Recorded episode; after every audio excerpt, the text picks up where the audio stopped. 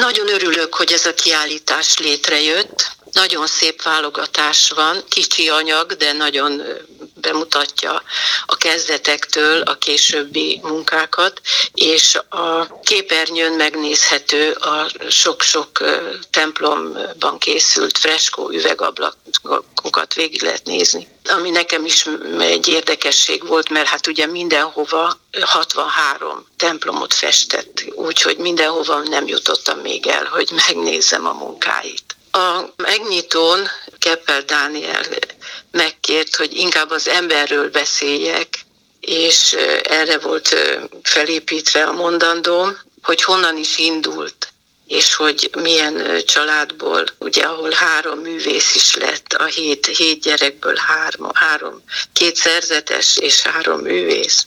Ugye a Asztrik atya is és a nővérük Konstantina, aki Amerikában élt, ő is művész volt, és édesapám a harmadik Kákonyi. Kalocsán született Asztrikatya hatodik gyerekként. Sokszor nyolc gyereket emlegetnek, de ez azért történhetett, mert a legidősebb testvérük korán meghalt, és az édesanyjuk az első unokát is felnevelte egy nagyon különleges, erős asszony volt az édesanyjuk. Korán férhez ment 16 évesen, és nagyon sajnálta egész életében, hogy nem tanulhatott. És ezért a gyerekeket nagyon-nagyon ösztönözte arra, hogy tanuljanak. És így minden gyerek elvégezte a tanítóképzőt. A legidősebb Konstantina, ő apáca lett, és mély hitben is nevelkedtek, úgyhogy nem véletlen, hogy kétszerzetes is lett a családból milyen személyes emléke van Kákolyi Asztrikról? Mi ugye a Imre bácsinak hívtuk, ugye Imrenek keresztelték, nem is tudtuk sokáig, hogy ő szerzetes. Tehát az én gyerekkoromban, hogy ez az 50-es évekre tevődik, ugye amikor a rendeket feloszlatták, akkor édesapámnál húzódott meg egy időben, tehát ő kereten kívül lett, nem maradhatott, mert egy numerus claususszal néhány Ferences megmaradhatott a két gimnázium tanári karában, de ő első menetben nem volt tagja hivatalosan az Esztergomi rendháznak ezek szerint. Igen, hozzánk látogatott, édesapámmal nagyon jóba volt, ugye, mint, mint két művész is, bár, bár azért ő későbben kezdett el festeni. Először a jezsuitákhoz, kalocsa jezsuitákhoz állt be, ott egy betegség miatt on, on, onnan mennie kellett, és aztán később lett Ferences. De nagyon-nagyon nekivaló volt a Ferences rend. A Szent Ferenc lelkülete volt, a természetet nagyon szerette, nagyon játékos volt, jókedvű volt. Tehát gyerekkorunkban ő vitt bennünket a nagymamához, az édesanyjukhoz nyaralni, hosszú időn keresztül minden nyáron két hetet ott töltöttünk, és ő vitt bennünket oda. Rengeteget játszottunk, az egész utca gyerekeit összegyűjtötte. Volt röppentyű eregetés, volt labdajáték, rajzverseny, az mindig, abból egy kis kiállítást rendeztünk a végén, tehát egy színes egyéniség volt, és nagyon-nagyon szeretett velünk gyerekekkel is foglalkozni. Mindig ajándékokkal jött hozzánk, apróságokkal, mindig volt egy kis csoki vagy egy ceruza. Sok emlékem van erről ami, az időszakról, amikor ő hozzánk látogatott. És mikor tudta meg Júlia, hogy a templomfestészetben Ez...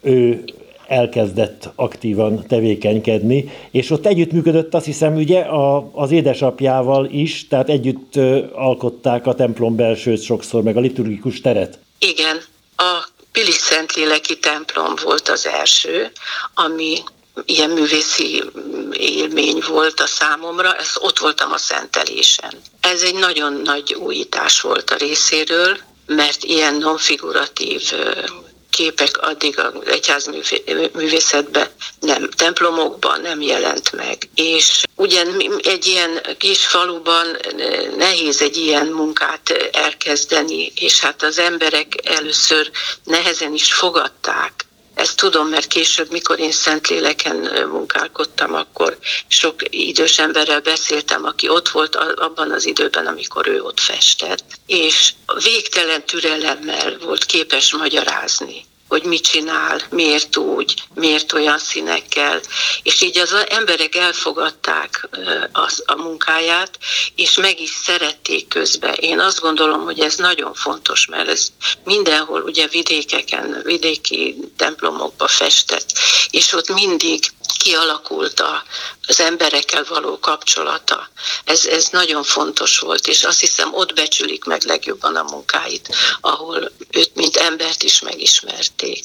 Tehát el tudta fogadtatni, meg tudta győzni őket, hogy ez szép, el tudta magyarázni, hogy mit miért csinál, tehát pedagógusként is jó volt, ugye? Nem csak igen, művészként. Igen. Ugye foglalkozott ő színpszichológiával, ennek egy nagyon szép példája a Pili Szentléleki keresztút, ahol színekkel az, az, a fájdalmat, a történetet csak színekkel ábrázolja, és ez is egy nagyon különleges és egyedi munkája. Foglalkozott szimbólumokkal, rengeteg szimbólumot gyűjtött, és amikor Pili Szentléleken a Pili Szentléleki Modell Alapítvány elkezdett működni, Seifert atya és a Farkas László vezetésével, akkor a szellemi támogatást ő adta, és ő összegyűjtött szimbólumaival kezdtük el a tervező munkát.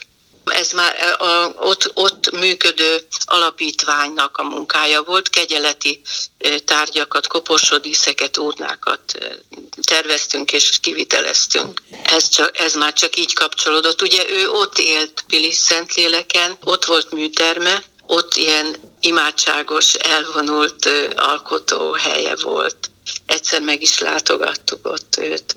De hát közben Esztergomban azért tanított is, tehát mikor be, bekerült a, a rend legális létszámába, vagyis hát tagja lett a hivatalosan is államilag elismert tagja lett a rendnek, akkor Esztergom és Szentlélek között megosztotta az idejét nyilván. Igen, a párbeszéd házában volt kiállítása Gyukics Péternek, aki feltérképezte a háború után Magyarországon épült templomokat, és ott rengeteg felvételen szerepel Asztrikatjának az oltárképei, üvegablakai, úgyhogy ezekről tudok, ahol megbecsülik és értékelik a munkáját. Talán hallottam azért olyanról is, ahol, ahol lefestették de ez csak ilyen kósza hírként, tehát nem tudom, hogy ez hol történt. A kiállítás meddig látható?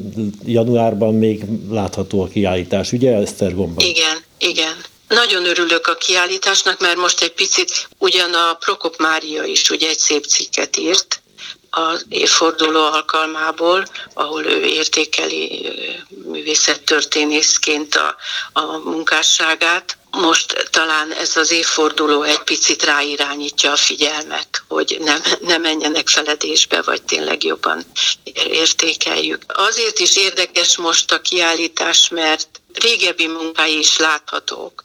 Tehát, hogy látszik, hogy, hogy kezd, kezdett el dolgozni, hogyan tekintett, vagy tanult az elődöktől, nővérétől és bátyától, ugye, akik már művészként működtek, amikor ő elkezdett festeni, és ezekből is bemutat a kiállítás, hogy honnan, honnan indult, és, ho, és hogy alakult ki a saját stílusa.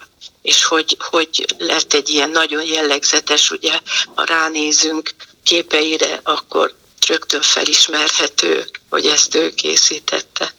Készül egy könyv is a Pili Szentléleki munkáról, a Basi Balázs atya szövegeivel. Úgy dolgozott, mint a régi szerzetesek.